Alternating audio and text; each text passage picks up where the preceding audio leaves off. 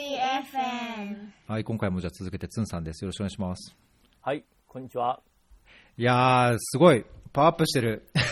あ、そう？パワーアップしてる。そんなしてないけどね。いやいやいややってることはもいや、そんなことないと思う。なんかこう、言葉が、なん、なんていうのかな。あの、やっぱ積み上げて、経験して、えーさらにそのコロナっていう違う環境でやってきて、で、それぞれの被災地で経験してきたことを、多分そういう予測っていうおっしゃったようなことにこう、うまく反映して、なんか今まで聞いてた話以上に、こう、パワーアップしてる感じがします。う、本当、うん。いや、俺を、あの、こうやって継続的に、あの、取材してくれるのは、逸郎くんだけだから、その逸郎くんに言われると、まあ、新聞とかによく載るんだけど、それって一過性だからさ、次のライターさんは違ったりするからさ、もう、それ逸郎くんにそう言われるとすごい嬉しいよ。俺テンション上がるわ。いやー、なんかややっぱり経験が生かされてるんだと思います。うん。いやいや、僕らと違って国連関係の仕事をして、今もうね、イエメンとかのその紛争地域にいたりするのにさ、いや、そんな人に言われると俺もう、本当ちょっと涙出るほど嬉しいわ。いやいやいや、なんか僕はやっぱりね、まあ前も言ったと思うけど、僕の中でこう、なんだろう、コンプレックスあるのは、いや、そうやって、いや、イエメンにいますって言っても、例えば、それが球磨村の、いや、熊本県の被災地の状況と、こう、い置き換えるとすると、僕がいるのって多分県庁なんですよ。県庁にいて、現場を実際対して見見ないで、その机の上、あるいはラパソコンの中でいろんなこう情報を整理して、お金や人や物を動かして整理して、なるべくニーズに対応しましょうっていうのが多分僕の仕事で、僕はやっぱりその実際現場に行って、自分で汗水垂らして、まさにその被災者の人とこうの話を聞きながらっていうのをやってないわけだから、そこはね、やっぱり、あの、つんさんの話を聞いてても、なんか、リアルにわからないところが実際あるからこそ、なんかこう、いや、すげえな、僕もそういうのやりたいなっていうふうに思うとこは正直いやいやいやです、けど県ね。、県、庁動かなかったら何も前に進まないよ。いやいやいや 俺みたいなおっさんが100人いたって、県1個あった方、県庁1個あった方が全然いいんだから、頑張ってよ、本当こ紛争地域で活動なんてもう、できないから頼むよ、俺の代わりに。そっち頑張って。こっちは、まあこっちは俺が。頑張るから。まあできる限りのことはしなくちゃなと思いますけど、だからそれは本当励みになり、刺激になり、うん。まあ、だけどね、同時に日本人だからこそ、いや、じゃあ日本に帰った時に何ができるだろうとかね。まあ毎年、今年もなんかすごい豪雨だったようですし、あのね、あそこどこでしたっけ？あの熱海の方でもね、すごい土砂災害があって、ああいうのね、あ、熱海も行ったんですか、やっぱり？行った行った。でも、あの、県外ボランティアダメだから、うんあの、高圧洗浄費とか物資とかを県外のボランティアに渡して終わりだった。ああ、あ、じゃああんまりできなかったんですね。その熱海はほら、熊本地震があっての熊本と違って知り合いがいないから、うん本当にそうやって県内に、熱海のあの静岡とか神奈川の県内のボランティアさんにいろんな物資を渡して終わってしまった。やっ。ぱり人間関係を構築できないと、やっぱ信頼関係だから、なかなか難しいかな。そうね、確かにね。いやーで、もあれだよ、あの、君のおかげで1が、去年、一昨年の1月にエチオピア行って時に、あの自然農法の森永君、うん。は彼は俺に騙されて、熊村の被災地にもう 2, 2回ぐらい来てる。ねえねえねえ。そう。あんな国際ボランティアのさ、最前線でさ、ましてやこの今のね、あエチオピアで紛争がある中でも、先週もエチオピア行ってたような人がさ、熊村のさ、おじいちゃんのところで泥出してさ、俺たち、もう、森永君さ、もうちょっと腰入れてやってよとか言って怒られてるよ。面白いよね。面白い。いやーそのつながりとね、やっぱりそういう機会ある、機会があるっていう、まあ、そのこのつながりからね、機会をこう得られるっていうのはね、すごい大きいですよ、財産だと思いますよ、僕も行く行くと言って行ってなくてすいませんけど、いや、全然もういつでも行けるし。でも俺だけが面白いだから、それでやって。で、今度はネパール支援してて、ネパールでほら貧しいからさ、コーヒー植えたいと思ってから、その方の講座にもさ、用しててさ、もう多分今森永くんすごいちょんまげ被害者の会筆頭だからさ、多分君のことを 恨んでると思うよ。いやいやいや、なんで俺こんなに国旗使われなきゃいけないんだろうっつって。国連だって俺に一あの一目置いてんのに、ちょんまげ隊はズケズケ入ってくるぐらい思ってると思うよ。いやー喜んでるでしょ、逆に、多分あるから。まあ、オリンピック・パラリンピックの話していい？行きましょう、はい。はい。ちなみに、ちょんまげでっていうのは、この、聞いてる人は知らないかもしれないですけど、その災害支援っていうのは後から始まってて、実はちょんまげでは基本的にサッカーを応援する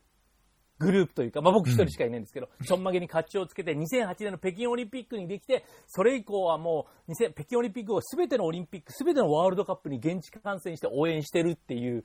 のが売りなんですよ。うんその中で2011年たまたま震災があって、それまでさっき言われたようにボランティア、キモいとか言ってた人間がそれにどんどんどん傾倒していって、今みたいにいろんな学びとか、いろんなダンジョンを経て、今日に至るんですけど、ベースはサッカーの応援なんですよ。うん。スポーツの応援なんですよ。で、それが、東京であるってなったらやっぱテンション上がるじゃないですか。そうね。うん。で、まあ、一郎君もそうだし、この来てるリスナーの人も結構海外にね、お詳しい方が多いので、僕ら海外に行くといろんな、もちろん痛い目にも遭うこともあるかもしれないけど、それ以上に温かさとか、優しさとか、ボランティアに触れることってあるじゃないですか。うんだ僕はこのオリンピックが東京であるって時に、ホスト国プライドってハッシュタグを作ってずっと最初の頃発信してて、何が自分たちがその海外から来る人におもてなしができるかっていうのを考えましょうってずっと言ってて、まあいろいろやろうと思ってたところが、うん。コロナで延期、そしてコロナでもう観客入れないみたいな感じになって、まあ、へこんだな、へこんだへこんだ。うん。なんなんだろう、これはって、さっきみたいにやっぱり、もちろん、あの、まあ、いろんな意見がある人がいるので、この僕の意見を聞いて頭に来る人がもういたらお叱りは受けるんですけど、やっぱりせっかくこの J リーグとかプロ野球が1年間その観客を5000人規模だったら入れても大丈夫っていうエビデンスをずっと作ってきてても、うん。やっぱりあのー皆さんの意見で無観客になってしまって、ただその無観客も僕は結果としては良かったなと思うのは、これでもし人を入れてて、それでコロナが拡大したら、僕らじゃなくてそのオリンピック選手とか頑張ってるアスリートに火の粉が飛ぶので、無観客でよかったな、うん。で無観客ってことはみんな家で見なきゃいけないんだからステイホームに起因するしそんなにオリンピックとかパラリンピックのことを、まあ、悪く言ってもいいんだけど言わないでくださいよっていうのが僕のスタンスだし、で、僕らもその中でいろんなことに気使って外食とかもしないっていうのは、やっぱりその反対意見があるからっていうのは、さっきのその県外ボランティアと一緒なんですようね。ん。で、僕は諦めてて。ところがですよ、あのー7月の初旬に、宮城県が観客を入れるって言ったんですよ。はいはい。ありましたね。でうんはい。村井知事が。そしたら、宮城県の僕10年東北に通ってるんで、そこのお姉様から、おばちゃんから連絡が来て、つんさん、あの、宮城県知事が世界に感謝を、東北の復興を伝えるために、宮城県は人を入れます、有観客で入れますって、村井知事言ったの聞きましたって、聞きました。つんさんたちは何をやってくれるんですか？って言われたんですよ。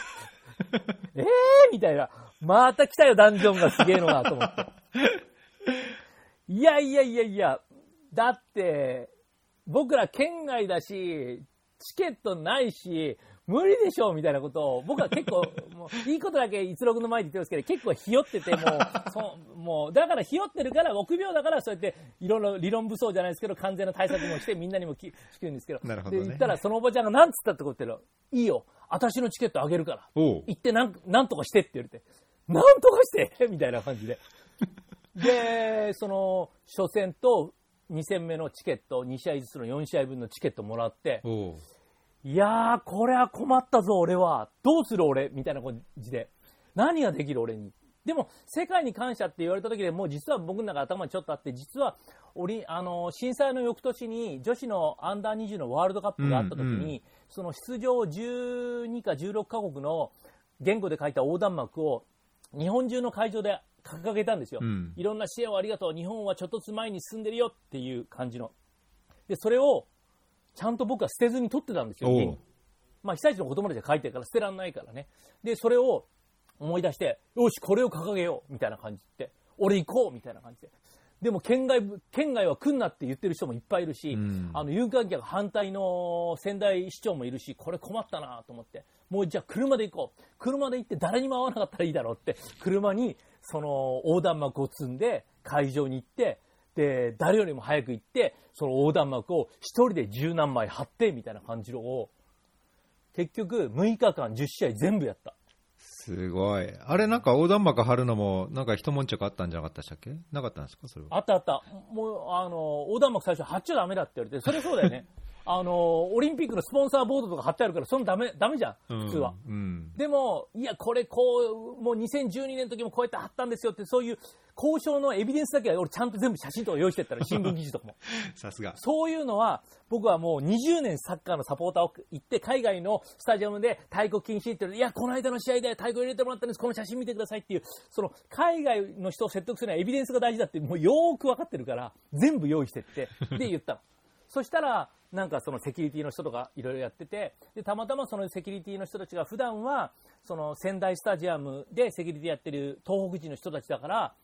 すっごいもうトランシーバーで、その本部室にいる人たちと交渉してくれて、うん。わかりました。じゃあ、今回は OK にしましょう、みたいなう感じで。ん。で、俺一人では間に合わないよ、試合。そうすると、セキュリティの人がみんな張ってくれるわけ。そんな、そんなことは、オリンピックとかワールドカップでそこにいるセキュリティの人が横断幕を張る光景とかってもう、笑えるほどなんか楽しかったな。そんな光景、この20年見たことなくて、すげえなと思って。で、もちろんそれが僕だけの、なんか、なんていうかな、その、自己満足になっちゃいけないから、あらゆるメディアの人に、あの、企画書を送ってやったら、結局、朝日新聞、毎日新聞、あの、読売新聞、それから通信社とか、いろんな新聞に出た、そういうことが。ん。だからそうやって、さっきも言ったけど、伝えるっていうのも重要。やっぱり達成するだけでも満足しちゃってる人もいる、若い人いるかもしれないけど、やっぱ伝えないとダメだ。で、伝えることによって、なんだあいつ自慢話かなと言われるのに臆病になっちゃダメだと思って、うんうんうん伝えないことにはあれだし、やっぱその新聞とかに載ったから、2試合目よ、1試合目より2試合、2試合目より3試合目は、その会場にいる人が今度手伝ってくれるんだよ、みんな。あ、。新聞読みました、お手伝いします、みたいな感じで。だから、一人でその10、4メートルもある横断幕を11枚貼るってのは本当大変なんですよ。11カ国13枚貼る。でもみんなが手伝ってくれて、もうすごい嬉しかった、それは。そこもやっぱりあれですね、人と人とがつながって、さらに今から未来につながるみたいな、過去から未来にこうね、その被災した方の思いを受けて、未来に何かこうメッセージをつなげていくみたいな感じがあっていいですね。そう。でも面白いなと思ったら、その、面白いなと思ったら、そのセキュリティの人がのを手伝ってくれた人と、あと公安がいるわけよ、公安が。うんで、公安が、なんかそういう政治的なメッセージがあっちゃいけないと思って確認しに行くんだけど、アラビア語とかさ、韓国語とか中国語とかも全部あるとさ、すっごい一悶着があるんだよね。向こうの人も写真撮ってさ、誰かに送ってんだよね。でだいぶ揉めてから、いや、今 OK 出ました、みたいな感じでさ。へ国際大会みんな慣れてないからさオリンピック会場とかは、そういう言語が分かる、その出場国の言語が分かる人とか絶対いるんだけど、そういう人もいないからさ、ああ、みんな初心者ね、みたいな感じで。え、へえ、まあ確かにね、政治的メッセージで、ね、オリンピックだとそれ良くないから、よくないから一応チェックするんですねそうそう。まあ、この英語の、あの、Thank you for the support って言って、We hope なんとかっていうのですよの、あの、中国語バージョンですよ、アラビア語バージョンですよって言うんだけど、うんそう。でちょっと確認しますから、それから今ちょっと内側に折っといてもらって、確認できたら下に垂らしていいですみたいな。あ、大丈夫です。みたいな感じ。それはね、すごいなと。で、あとその、いろんな世界大会に行ってて、最初にその、宮城のそのスタジアムに着いた時に見たのは、うん。しょぼいなと思ったんですよ。すごいしょぼい感じで、おうそれはもう涙が出るぐらいしょぼくて、やっぱりその、なんだろう、オリンピックですよ、オリンピック。うん。僕が今まで見たオリンピックはスポンサーのブースがあったりとか、街中にフラッグがあったりとか、みんながそのオリンピックを楽しんでる風景があったのがうんこの10年だけど、今回もう大反対の合唱があり、それからコロナがありで、もうそういうのは全て撤去されてて、まあすごいみんなも神経質になってて、す席にいるとトイレ行けないからトイレは一回席から出るんですよ。その出て、普通だったらチケット見てまた席に戻るんですけど、その一回出るごとに、はい、手を消毒してください。はい、うん手を消毒してくださいっていうボランティアさんがいたりして、すごい厳しくて。なんかね、ちょっと世界の観客は来てないけど、こんなしょぼいんだ、みたいな感じで最初思ったんですよ。うん最初はね。。でも、その中で、その、ボランティアさんがめっちゃ頑張ってて、この話すると俺ちょっと泣けてきちゃうんだけど、うん。なんかね、やっぱ高齢者が多いんですよ、平日だからう、ん。ボランティアさんが。で、そので電気自動車で送迎してくれるその入り口からスタジアムの人もおじいちゃんが運転してて僕お客さん僕一人だけだったんですよ、うんで聞いたんですよボランティアどどどんな気持ちで参加されたんですか？みたいな感じでちょっと聞いてみようと思って聞いたらいやーなんか宮城にオリンピックが来る来るっつって何年か前に参加表明したけど今回コロナだから家族から反対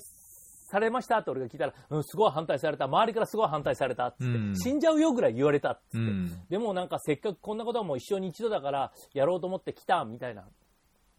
感じを聞いてたらなんかすごいすげえなと思ってなんか高齢者にとってみればほらコロナってなんか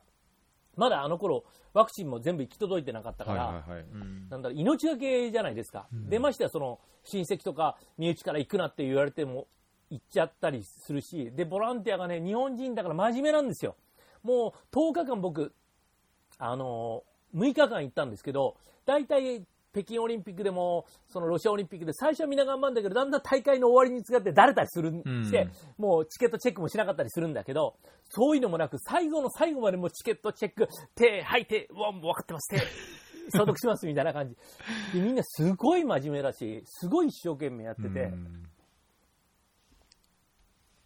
やっぱ日本すげえなって思ったし、これを本当に一部の人しか体感できなかったのは、ちょっともったいなかったなっていうのはすごく思ったかな。やっぱボランティアのなんか心臓を見たっていうか、まあ多分だから僕がその熊村とかで反対されてても行くのに、ちょっとかぶせて見ちゃったんだろうね。だからもう歓喜は待っちゃったと思うんだけど、うんみんなすごい一生懸命やってて、いやーだから見た目はしょぼいんだけど、すごいなんか愛情たっぷりないい大会だったな。それで、その、遠くから世界に感謝の横断幕だったら手伝いますっていう人が毎日来る、いろいろ来るし、うんメディア、新聞とかに載っけてもらえるし、で、ボランティアさんももう全部言ってるみんな顔見知りになるからさ、みんな俺に挨拶してくれてさ、殿様が来たよみたいになるわけですよ。だからもうなんか、こんないい大会を俺一人で全部来ちゃって、多分日本人で一番東京オリンピックを見たら僕だと思います。10試合全部に行ってるのは、有観客あそこと静岡がちょっとだけだったんで、はい。そうか、そうか。なんかそういうところは報道とかはあったんですかね？僕全然ニュース、日本にいなかったかかったですかね。分かんない。そのなかった感謝の横断幕を掲げたっていうことで、別に僕のことがクローズアップされるわけではなくて、みたいな感じで。でもそれでも全然よくて、僕が挙げたってよりも遠くの人がそういうの掲げた方がいいかなと思ったんで。でもそういうことが、で、それも、ただただ日本のメディアに出るだけあれなんで、本当にアメリカ人の友達に、あの、ジャパンタイムスにちょっと書いてよって書いてくれて、英文でブワーって書いてくれたりして。え、ダンですかそういう、うん、そう、英語で。うん。だからそういうのがあると、また海外にも、日本人は10年経っても10年前のあの被災地支援のことを忘れてないんだってことが伝わるし、もうあらゆるメディアに連絡して、ちょっとし記事にして、記事にしてっていうのは言いまくってたね。うーん。まあ、だけどせっかくそうやってね、そのおじいちゃんでボランティアとして参加して、まあ、こんな一生に一度だしとかっていう思いをそれぞれのボランティアがの方が持ってたんであれば、まあ、不安やこう批判を受けながら、あ不安を持って批判を受けながら参加されたボランティアもいるいるんでしょうし、まあ、そういう人、方々ばっかりだったと思思いますから、そういう声とかもね、そのいろんな意見があっていいっていう一つに、そういう思いで、あの危険を承知で、あるいはなんか、やっぱりせっかくだから楽しみたいからって、いろんな思いを込めて参加してたっていう、なんかリアルな話も報道にな流してほしいなとは思いますけど。一応俺はね、一個の新聞はそのエピソードをちょっと載っけてくれた。うんそうでも、まあ、どのぐらいの人を読んだか分かんないけど、でも本当にそういう感じで、だから、うん僕らはその反対意見をすごく尊重しているし、それを真摯に受け止めて、その人たちも本当に腰からあのアルコールのボトルをぶら下げてるぐらいすごい慎重にやってたから、うん。だからやってるから、その反対されてる皆さんもそのそれをやろうとしてる気持ちもちょっとは、く何でもかんでもダーンと壁を下ろすんじゃなくて、うん。ちょっと思いやった、お互いがお互いの意見を知ろうとする努力ぐらいはしてほしいかなっていうのはそうね。あるかな。そう。自分の意見を言うのはもう全然自由で、もうどんどんどんどん、だからその反対意見にも多少は、まあ、あの、 agree を同意しなくても、多少どんな思いでこいつらやってんだぐらいは知ってほしいなっていうのはあります。うんうんうんうんそうね、なんかそういうきっかけ、まあ、これをきっかけにね、これだけのコロナ禍でいろんなこう賛否両論があって、あの難しい時間を過ごしたからこそ、なんかそれがこれからなんかいい流れになってほしいなとは、外から見てると思うんですけどね。いや、本当そう。だから、ね、まあ、いろんな意見があっていいって、その多様性とかっていうのを強調するのは昨日のパラパラリンピックの閉会式も言ったけど、まあ、そういうことで、まあ、これ以上の未曾有のコロナという災害はないとは思うんだけど、うん、だからいろんなことを考えるきっかけになればいいなと思うし、まあ、本当に意見はいろいろあっていいし、うん。それに別に同調同意しなくても、それを知るっていう、知る支援、伝える支援の一つだと思ってるんで。うんうんで本来であったらさっきから俺僕6日間10試合行ったんだけど1日目と2日目のチケットしかなかったのよ。だから2日目をやめようとしたのよ、うん。ただその新聞とか見た人が女川の人がたまたま知り合いがいやあの345の試合のチケットあるから通さんにあげるよって。言ってあーそう。あーじゃあ俺また来なきゃいけないんだって。で最後の試合もなかったら今度はあの時の台風災害で丸森っていうところがあってそこの人からも連絡が来て通さんチケットあるよみたいな感じでへだから、ああ、みんなそんなに俺をこき使いたいんだなと思って。で、結局だから6日間全部行くことになって。しかもオリンピックのチケットなんて本当に限られた枚数しか出回ってない中で、もう全部もらってタダで行ってるっていう。ど、どんだけだよっていう感じで。いや、だけどそれもこの10年東北支援で築いたつながりじゃないですか、つんさんが。まあそうだね、つながりだろうね。うんそんな人いないよね。た、ただで人のふんどしで、みたいな。そりゃあさ、で途中でい3日目か4日目、台風も来ててさ、うんもう大嵐の中でさ、その横断幕を張りさ、で、横断幕濡れると重いのよ、その13枚が。うんで、それを持って帰ってさ、で、その日はもう仙台に翌日の試合だから泊まるんだけど、誰とも会わないから、一人でさ、おっさんがそれをさ、車で持って帰ってさ、一人で夜コインランドリー行ってさ、コインランドリーの中でさ、その12枚の横断幕がぐるぐる回ってるのずーっと見てんのよ、1時間ぐらい。で、それを見ながら、ああ、俺何してんだろう、みたいな。いやー、笑えるけど、すごいな今でこそ笑えるけどね、あの時本当、びしょ濡れになって帰ってきて、で、ご批判もある中でさ、一人でその13枚の、4メートル13枚のすごい重いの担いでてさ、夜中もう疲れてんだよ、本当一人で運転してきて。それでさ、その夜中の1時とかにさ、ご飯もだからた食べに行っちゃいけないと思うからさ、うんうんだって直行直帰してくださいってスタジオに書いてあるんだもん。だからさ、もうご飯も食べに行けないからさ、コンビニのご飯食べてさ、それでさ、あの、コインランドリーでさ、その13枚がぐるぐる回ってんのずーっと見てるおっさんの気持ち、考えたことあるかな、みんな。いやー、なかなか考えられないでしょ、それは。シュールだよね、それ。だけどさすがにそういう時はちょんまげしてないですもんね。そう、してない、さすがにしてないね。それだことで周りからもわかんないですよね。そうそうそうそうう。んいやーでもいい経験になったな。また一回り強くなった感じがしたな。うんいや、絶対その経験は、また今後ね、コロナが落ち着いたりとか、あいろんな被災地支援とか、まあ、それこそサポーターを巻き込むにも、絶対これは効きますよ。フェアリー FM で、まあ、オリンピック、パラリンピックあって、昨日終わって、で、最後の総評としては、うん僕ずっと現地観戦してたんですよ、今まで。うんあの、で、2008の北京オリンピック前はそんなにオリンピックとか興味なくて、サッカーだけが好きだったんで、うんワールドカップはオリンピックって言っても、例えばその、北島康介選手で確実に金メダルが見れるみたいなレースはもちろんテレビで見るけど、他のその、なんだろう、メダルに関係ないのとかってあんま興味がうん。なかったんですけど、うん今回その、基本はその、宮城スタジアム以外は全部家にいて、で、今はあのコロナで公演とかもできなくて、毎日仕事に行ってるんで、うん毎日オリンピック見てたんですよ、うん毎日帰ってきて。でね、思ったことは、やっぱ現地に行くよりもテレビに見た方が楽しいってのが分かりました。本当ですか？そう。だって、現地に行くと、もう本当一種目見るために移動してやって見て終わりで、一日一個見れたら御の字ですよ。やっぱりそれはそっ。かそっか。でもうんテレビだと、もう本当柔道終わった後にすぐ水泳みたいな感じのさ、ザッピングもできるしさ。なるほどね。で、海外に行ってるからさ、日本人のコメントなんて拾ってくれないわけですよ。うん金メダルでも取らなきゃ。でも日本のメディアだから、メダル取れようが6位だろうが7位だろうが、日本人選手の終わった後のコメントも見れるしさ、やる前にさ、注目選手も言ってくるしさ、いやー、テレビ楽だー。なんで俺今まで現地に行ってたんだろうっていうのが、すごいね、今回思った。あら、サポーターなのに、現地の。そう。現地行くもんじゃないなと思って。もう、テレビ1話で、今うちでさえも結構もう40何インチのでかいのだからさ、うんハイビジョンだしさ、下手したら 4K も映るからさ、おお、それはいいですね。現地行くもんじゃねえなって、オリンピックテレビで見るもんだなと思思ったのが今回の収穫。なるほどね。まあでも、そうは言っても結局また僕は3年後の、あのーパリは行ってるんだけどね。うん。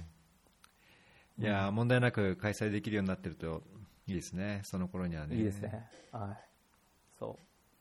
それが収穫だね。うんあの、十何年ぶりに家で全部のしやつを見て、で、録画とかも日本戦だけちゃんと録画で再放送とかしてくれるから、こんな便利なんだ、テレビは、つって。海外だと本当1個見て、ヘロヘロになって帰ってきて、もう、シャトルバスともぎゅうぎゅう詰めになって、もう疲れて帰ってきて、で、海外行くと、君とかわかると思うけども、8時とか9時過ぎたら店なんか全部閉まってるし、コンビニなんかもないし、もう本当疲れて、ヘロヘロになって、で、日本に連絡とかしてた時、えーあの、卓球、愛ちゃんメダル取ったよ、みたいな、あ、そうなんだ、みたいな感じだからさ。う ん まあだけどだけど現地観戦っていうか、そのやっぱ生で見る、そこの場に行くっていうことは、それはそれの魅力があるわけなんですそう、よね。それはある。それはだからオリンピックを楽しむというよりも、うん人との出会いだったり、いろんな出会いがあったり、いろんななんか感動があったりする、それはもう旅と同じで最高なんだけど、ねオリンピックっていう競技を楽しむっていうことは、テレビには勝てねえなっていうのは、そっかそっかそもう、っか。うんはい。トンカチで頭叩かれるぐらい今回よくわかりました。あーそうかそうか。パラリンピックはどうでした？うんうん。いや、すごい良かった。なんか、僕はあの、その、10年前にその被災地支援をするようになってから障害者サッカーの選手と知り合いになって、うん。そういう人たちを被災地に連れていくようになってから障害者の仲間ができてじゃあこれをもっと広めたいっていうんで障害者スポーツ体験会っていうのはもう10年やってるんですよ、うん。もう2000人ぐらい柏の子供たちは体験してるんですよ、うん。だからその障僕がずっと思ったのは障害を持ってる人っていうのは特別の人たちケアしなきゃいけないと思いすぎてて駅でその杖をついてたりあの大きなわーとか声出してる小児麻痺の子供人とか見てもなんかもう関わっちゃいけないっていうかアンタッチャブルでずっと暮らしてたんですよね、うん。でもその10年前からその被災地に障害者が来て一緒に2泊3日東北行くようになってからあ同じだと思って美味しいものを食えはもちろん目が見えないとポロポロこぼすんだけど美味しいって言うしおっさん同士なんて下ネタも言うしあ目が見えない以外同じじゃんとすごい思って、うん。でそれをもっとつスポーツというテクを使えば子供たちわかるかなと思ってずっとその障障害者スポーツ体験会をずっとやってて。で今回見て僕がその障害者スポーツ体験がもちろんこれからもやり続けるんだけどやり続けても10年やっても2000人にしか伝わらなかったことがこのパラリンピックを見てみんなが見てその手がない足がないしょあの脳性麻痺だったりっていう人たちがその大画面の中で躍動するのを見てもちろん見てない人には伝わらないしこの中でこんなスポーツやるんじゃないっていう人には全く伝わってないと思うかもしれないけど見た人はやっぱみんなすごいなと思うと思うんですよ。うんその障害を持ってるイコールかわいそうな人っていうその子供たちから見てその僕の体験会ででは目の見えない選手どうぞ耳の聞こえない選手どうぞって電動車椅子選手どうぞって言った時子供たちはやっぱ分かるからあ大変な人が来たんだかわいそうな人なんだっていう上から目線のベクトルなんだけどそのスポーツ体験会をやると子供たちより全然うまくそのアイマスクしてもボールを扱えたり音がなくてもいろんなことができたりするのを見て、子供たちが正直だからすげえって言葉をよく言うんですよ。うんだからそのすげえっていうベクトルが上から目線が逆に振り抜くのがすごく心地よくてこの体験会をやってるんですけどパラリンピックはそんな僕でも本当に何回もテレビに向かってすげえ両腕ない人が頭のこのうねりだけであのバタフライみたいな感じで泳いでるみたいなのとか、うん。もう衝撃的すぎて、なんかよーく見ると。で、ボッチャなんかもそうだけども、全身麻痺で手から先も動かなくて、本当になんか、なんローラーコースターみたいな、あの、流しそうめんみたいな台で、棒でちょっと押すだけなんだけど、ピタってくっつけたり、うんいやー、すげーな、これ、と思って。で、今回の一番最初のテーマが、ザ・フィ、ザ・15かな？要するに15%っていうのがタイトルになってて、はいパラリンピックの。はいその15%って僕意味知らなかったんですよ。うん。それは、あの、ホームページ見ると、世界の人口の15%が何らかの障害を持ってる。12億人が。うん。あ、そんなにいいんだと思って。だからそう考えると、で、このいろんな多様性、今 LGBT とかもあるし、多様性から考えると、もうパラリンピックって、もしかしたらワールドカップを超えるぐらいのポテンシャルを持つんじゃないかなっていうのはすごく思った。なんかいろんな感動もあるし、多様性をまずまさに身近で見れるし、で、足がない、手がない人が僕より全然速く泳げたり走れたりするし、なんかすごい、すごいしかなかった。毎日すげえすげえ言ってた。ええ毎日感動して泣いてた。そっか、見てないな、パラリンピック。そう、パラリンピック見しみもうみんなに見てほしい。もう世界中の。で、僕らが行っているようなエチオピアとかネパールとか発展途上国だと、まだまだその障害者に対する支援なんてないじゃない、やっぱりうん。当たり前だけど、オリンピックの方は選手団が何十人もいたのに、エチオピアもあんだけ陸上強いのに、あの入場行進2人だったり、ネパールなんか1人だったりするのを見て、だからそういうところが、もっともっとまあ君らがやってくれてる本当水開発だったり、世界の貧困がちょっとずつでも良くなれば、徐々に徐々にだけど、あのその障害者に、日本がそうだったように、あのね、僕も10年前まで障害者何それ？って、え、なんか僕らすることあんの？みたいなスタンスの人間だったから、が、徐々に徐々に障害も、なん個性の一つだよみたいに捉えて、で、障害を持ってる家族が、なんかその人を隠すんじゃなくて、いや、お前頑張ってメダル取ってこいみたいな感じのポジティブに変わる瞬間っていうのが、世界が良くなれば多分パラリンピックはすごい大会になるよね。でもそれは世界が良くならなきゃいけないから、まあ一力にかかってるかな。いや、こう、そんな振らないでください、簡単に。いや、確かにね、パラリンピック、その、まあ、障害っていうのもそうだし、まあ、そういう、仮に、まあ、いわゆる障害っていうものも個性の一つとして、まあ、スポーツするっていう、なんか、その考えとか、そのスポーツのあり方っていうのをそもそも僕も確かに好きだなと思うんですけど、今ちょっとメッセンジャーのリンクにも送った、世界ゆるスポーツ協会ってなんか聞いたことあります？はいはい。あのるある、なんか。ええこれ、あの澤田さんって、まあ、ご自身もあの障害を持ってらっしゃるお子さんを持ってる方が、まあ、はい。そういうゆるスポーツっていう、マイノリティデザインっていう本を書いたりとか、ゆるスポーツっていうのが普ええ及しようとしてるんですけど、これはいもなんか同じ通じるところがあっていいなと思うんですけど、なんか単にこう、スポーツとして記録や勝敗をこう競うだけじゃなく、まあ、それが障害あってもなくても、それをスポーツとして楽しめる限りはいいと思うんですけど、ただ、なんかもう少し、単なるこう強い、弱いとか速いとかだけじゃなくて、えーいろんなこうもっとスポーツを緩く楽しく、運動神経ない人でも、なんか投げるのが苦手な人でも、それがそれらが得意な人とお楽しくできるスポーツっていう、いはいはいはい。ろんな面白いのがあって、僕、その中であの半魚っていうのが大好きで、これ動画見ると超笑っちゃうというか、面白い、えルールの内容とかも面白いんですけど、半魚ってね、なんかこう、ブリ、ブリってこう、はい成長するごとに名前変わっていくじゃないですか。はいはい。あのそれを半魚のその魚のぬいぐるみを脇に挟んねであ、るね。今写真で見てる。うん、その脇に挟んで、脇に挟んだ側の手でしかボール投げちゃいけないんですよ。だから要は、はい。みんな大人でも子供でも、こう、脇に挟んで投げるって、まあ、投げる力とか制限されるじゃないですか。だからみんな大体ルールがこう均一化されて、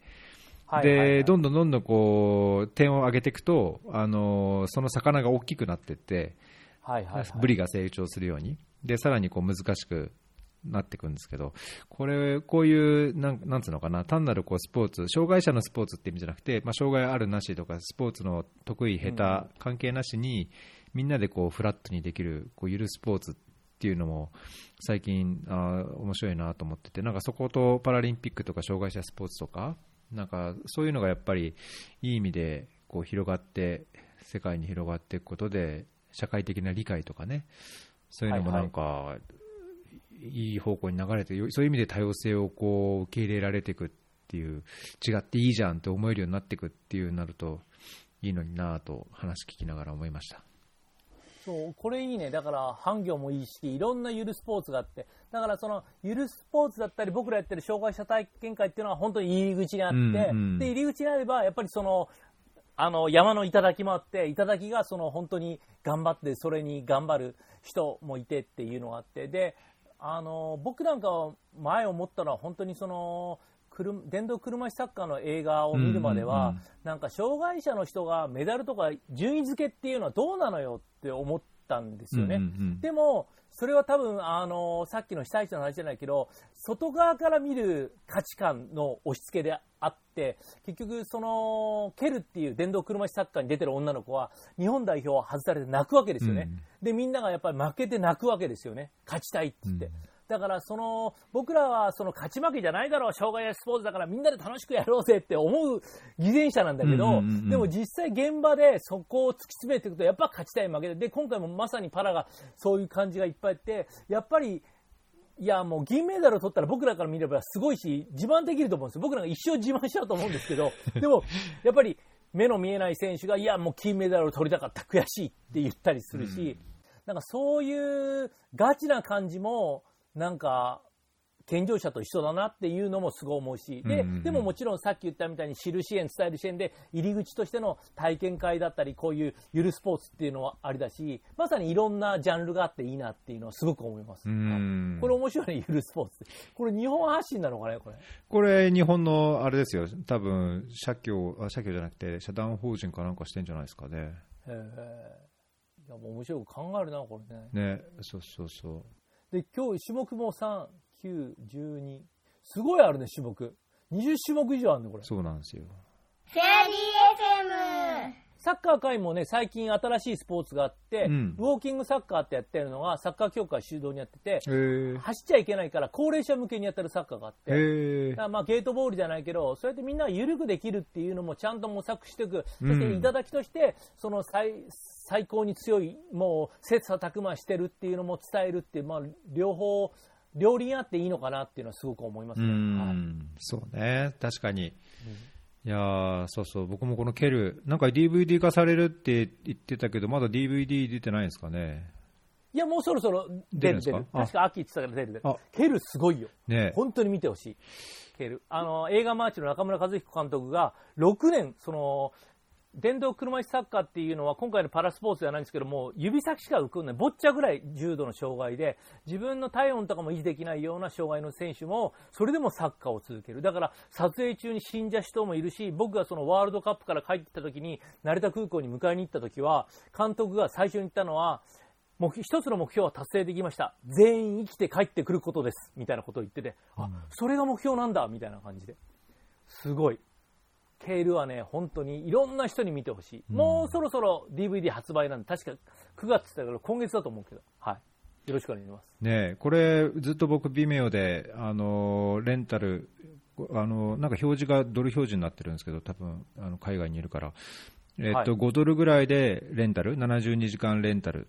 かおーあんだ、18ドルで、えーストリームエニタイム、まあ、いつでも見れるような購入ができるか、これを、はいはいこれをポチッとするか、DVD 出るまで待つかと、ちょっと悩んでたんですけど、はい出るなら待とうかな。うんいやもう、ケールいいですよ。だからまあ、まあ、ケルがあったり、その10年間の障害者スポーツ体験会があるから、うんで、また、あの、その、昔だから本当に10年前の僕にパラリンピック楽しいねって言ったら、えパラリンピックで僕全く見たことないからね。うん本当に。だから今回、で、いつもは海外に行ってて、海外でも帰って、ヘロヘロだからそんな見る余裕もなくてあれだけど、今回は本当にステイホームで家だったので、もう仕事から帰ったら毎日見てたけど、いやー、面白いなーって、もうただただそれ、だからこれをかあの有観客でできなくて、本当に障害があって、一生懸命42.195キロ走ってきて、スタジアムに来て、本当だったら7万人の拍手喝采がないっていうのは、本当、まあ、気の毒だなってと思う思いもあり、でも、大体障害者スポーツってどこの国も予算がないから、うん。インタビューでやっぱりどのスポーツの人もこの2年は国際大会がなかったので、東京に来れてよかったってみんな言ってたから、うん。もちろんいろんな反対はあって、その判断はもう正しいかもしれないけど、でもやっぱりこの開催したことで救われた人っていうのはたくさんいるんじゃないかなってすごく思いました。うん。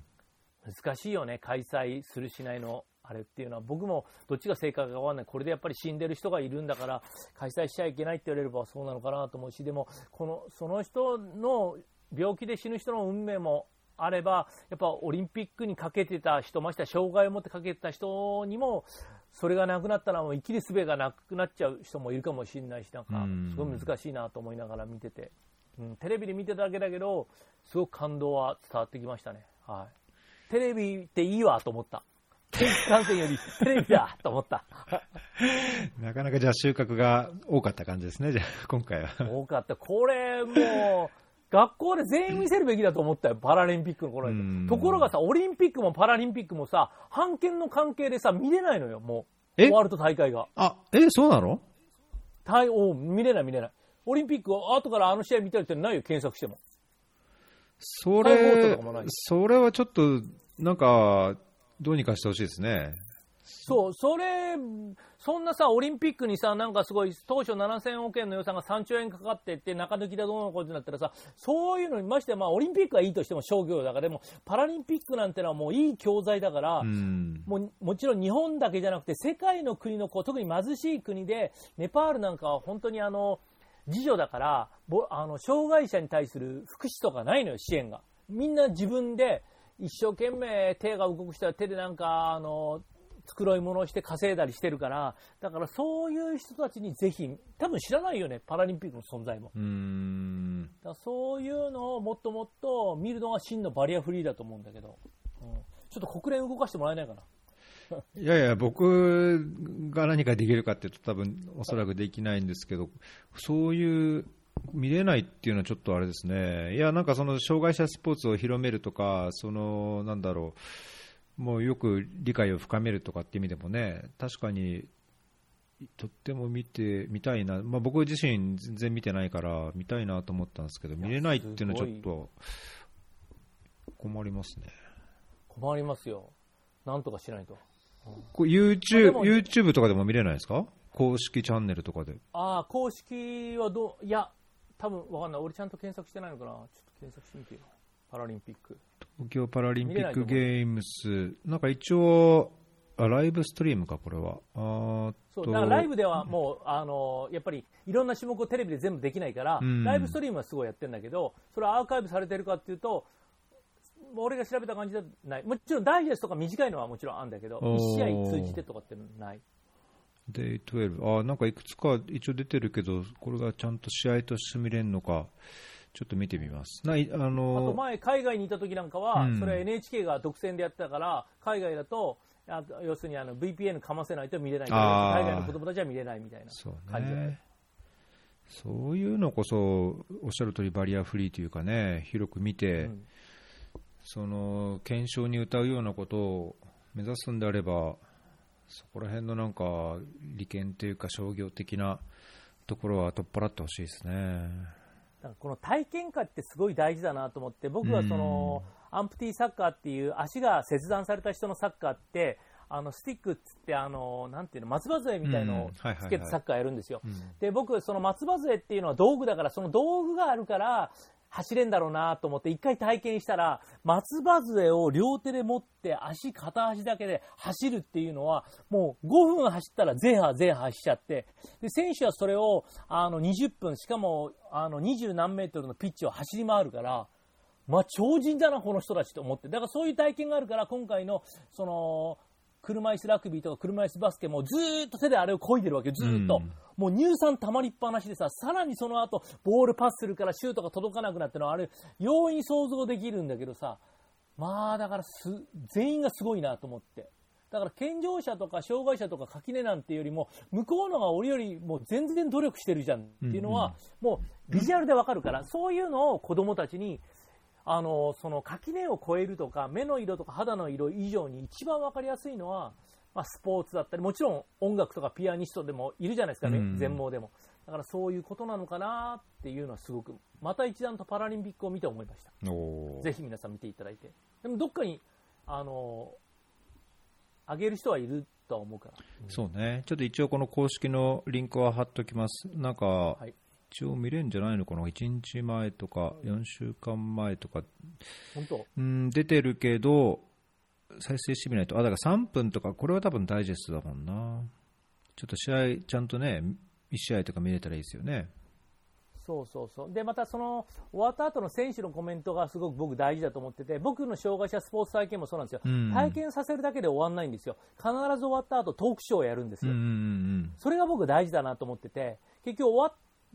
体験会だけだったら目が見えなくて大変、耳が聞こえなくて大変、大変大変大変しか分かんないんですよ。うんで、その垣根を壊したことには僕はならないと思ってて、その後のトークショーとかして、いいよ、子供たち何でも質問してって言ったらみんなやっぱり障害者が目の前にいるから質問が出ないんですよ、最初。うんうんでも、僕意地悪な司会者だから、へえ、質問ないんだ。僕だったら、この目の見えない人がコンビニ行ってオレンジジュースとアップルジュースどうやって買ってんのかとか、すごい気になるんだけどなとか言って、みんなそうすると質問が出始めるから、うんだからそういうのがすごく大事だと思ってて、だから今回もそのパラリンピックだけだったら、いや、すげえすげえで終わっちゃうんだけど、その後の選手のコメントで、やっぱ悔し涙だったりとか、なんか、あの、ここに来るまでいろんな人に支えられて、それはそうだよね、支えられるよね。だって自分一人じゃさ、目が見えなかったら、電車に乗るのも一苦労なわけだからさ、うんだからそういうコメント込みでだったりするのが僕はすごくいいと思ってて。うんで、今回思ったのは、必ずその障害はなんで障害になったかっていうのを NHK が言ってくれるんだよね。うん子供の頃、3歳の頃、両足を切断してとか、あの、二十歳、会社のこ工場の仕事で手を切断してとか言ってくれるの。なるほどなるほどそれも今まで知らなかったけど、だからそういうことを言うことによって、よりその他人事じゃなくて、あ、工場でとか、二十歳になって骨肉腫で、あ、二十歳になってから障害者になるんだっていうのが分かるじゃん、やっぱり。うんあ、じゃあ自分が来ることもあるんだ。交通事故でとかいうのを言ってくれるのよ、必ず。うんうんうん、NHK すげえなと思って。こういう、いや、ただただそのスポーツとしてだけ見るんじゃなくて、その後のその、その選手のコメントだったり、その事前情報で、なぜこの人は障害を持つようになったかを言ってくれるっていうのは、す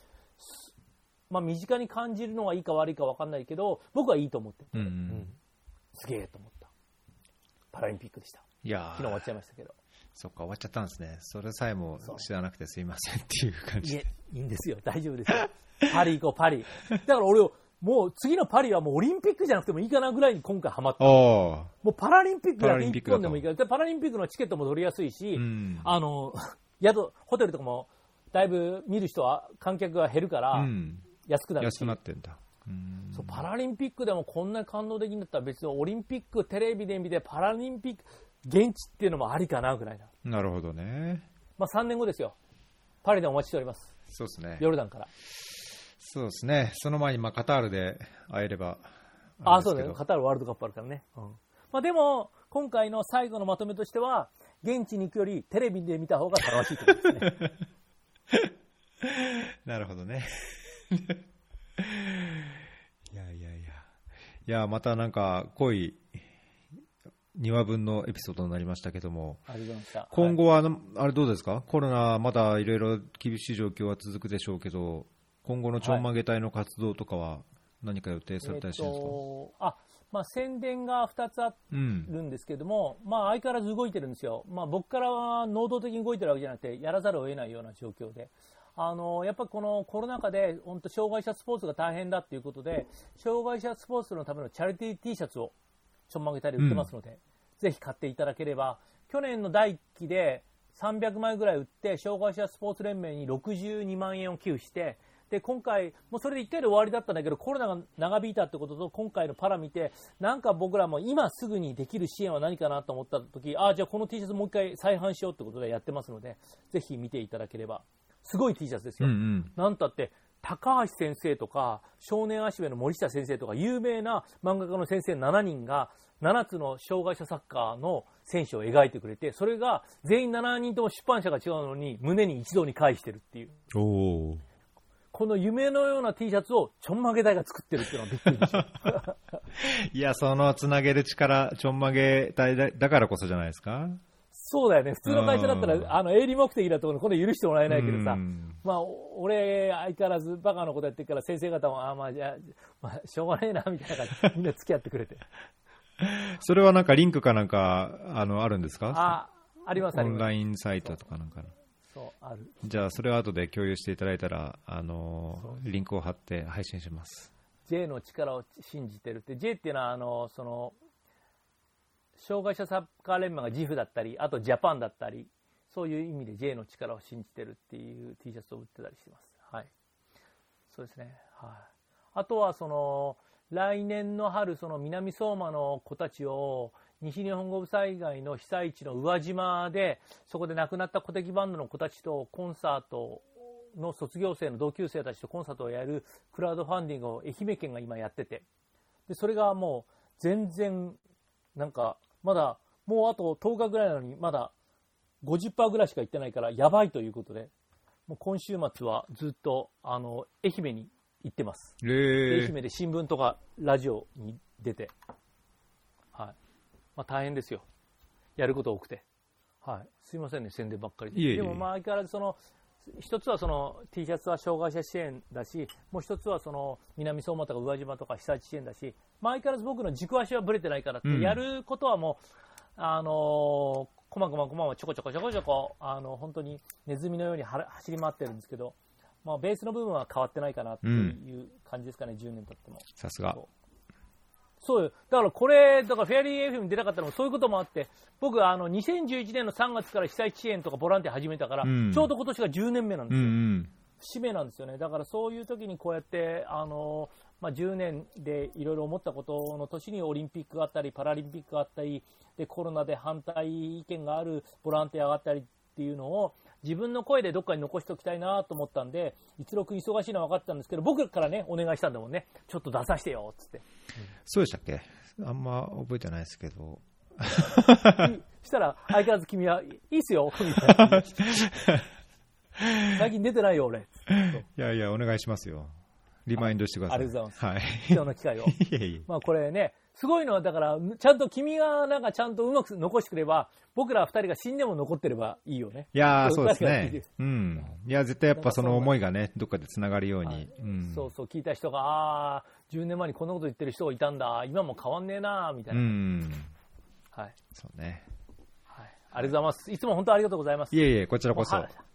発信する機会は本当大事なんで、伝える支援です。知る支援です。ありがとうございます。りがとうございます。じゃあぜひまた、あのー何ヶ月か、何ヶ月か後に、はい。宣伝とともに、はい。またご出演お願いします。よはい。はい。じゃあ、関連するデータはいろいろ、あのー、ショーノートに貼っておきますので、ぜはいひ、わかりましたえーえーと、聞いてくださった方もぜひポチポチっと。クリックお願いします。皆さんよろしくお願いします。はいできれば拡散していただければ嬉しいです。ですね。はい。ありがとうございました。はい、ありがとうございました。またじゃあお願いします。はい、はいお願いします。